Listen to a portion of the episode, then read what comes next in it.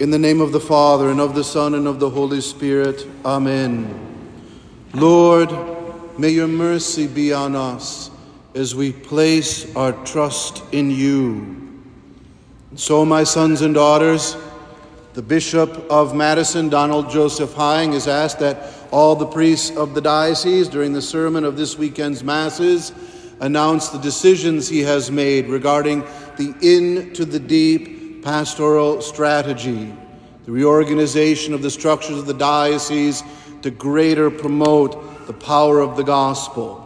And so, I announce to you that beginning on Saturday, July 1st of this year, St. Cecilia Parish will come together with St. Joseph's Parish in Baraboo, Sacred Heart Parish in Reedsburg, and Happy Little Holy Angels in La Valle to form what is titled right now Pastorate Number 8, which is a little clunky and you'll get a better name sooner rather than later, but when you go to look it up later, it's Pastorate Number 8, Dells, Baraboo, Reedsburg, and La Valle. The pastor of this pastorate will be Father Paul Arinze. Father Arinze has been a priest for almost 25 years, many years as the vocation director, recently the pastor of St. John Vianney in Janesville, is an absolute giant of a man, an excellent tennis player. So if you play tennis like a lunatic, you'll have a good time with Father Paul, one of the most jovial, happy people you've ever met. His associates will be Father Luke Powers. Many of you know Father Luke. He's currently the vicar of St. Joe's in Baraboo. Father Garrett Caw. Father Caw has been a priest for not quite 10 years, currently in Plains Spring Green. Sidebar, Father Caw, fantastic cook, so you might want to be his friend on that occasion, right? And then lastly, Father John Blewett. Father John Blewett lives in uh, Roxbury, Sauk City. I describe him as like young Santa Claus. He's just a jolly, happy soul. All right, he doesn't have a corn cup. Oh, that's Frosty the Snowman. You get the idea, right? A happy fellow.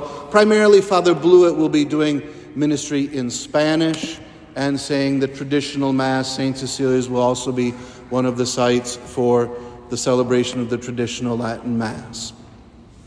I will become the pastor of St. Paul's University Catholic Center in downtown Madison, which is the parish responsible for the apostolate of the students, faculty, and staff at UW Madison.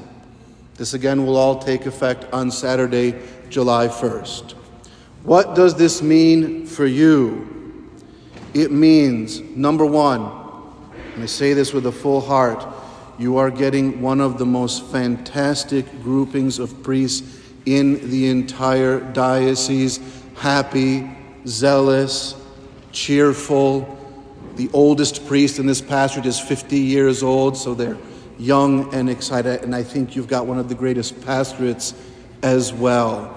Beautifully rooted in the center of the pastorate is a place called Camp Gray, which has its own apostle, would also become a central heartbeat. What will Mass times be and what will people live? Please don't ask me that. I don't know, all right? And you have a beautiful and devout liturgical life headed by Tracy Tolsman, the best music director in, let's just say, the world. You have a strong evangelical and apostolic life centered around the work headed by Elizabeth Monahan, who no one has done more in such a short amount of time. You have a prayer life. You have been taught and received prayer and devotion, rosary, adoration, frequency of confession. You have the capacity to offer something incredibly beautiful. And not that those other places do not have that, but I would make bold to say ours is at an elevated level and can be a great gift to our brothers and sisters. What does this mean for me? It means I head into the heart of the city of Madison from where all of our troubles and woes come, right? There is a certain, again, I don't deny, I feel very weird about all of this. I have loved this place like I never thought I could. I am very proud of what we have accomplished over the last nine years.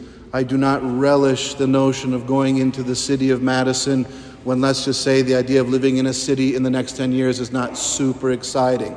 However, I also recognize some of you know I was five years at St. Paul's before.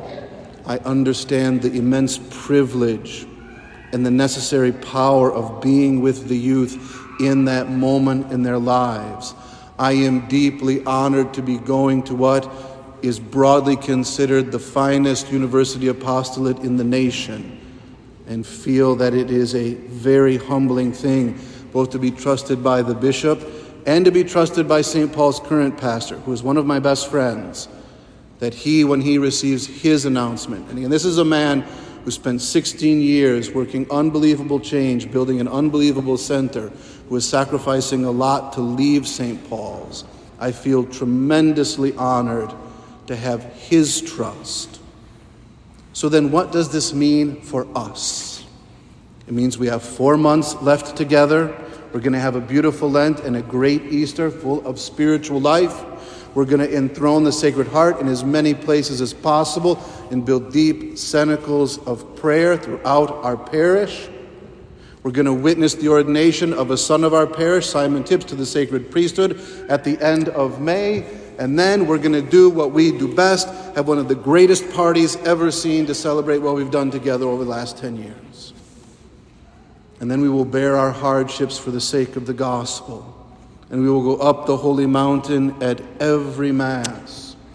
And at times we will be overwhelmed and we will shed tears and we will wish things were different. Or, frankly, some of you like, thank God he's gone. Fine, good. Merry Christmas to you, right? And then, with hearts full of faith, we will come up to the altar and receive the living bread.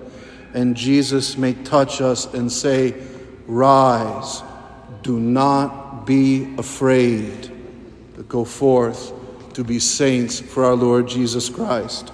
In the name of the Father, and of the Son, and of the Holy Spirit, Amen.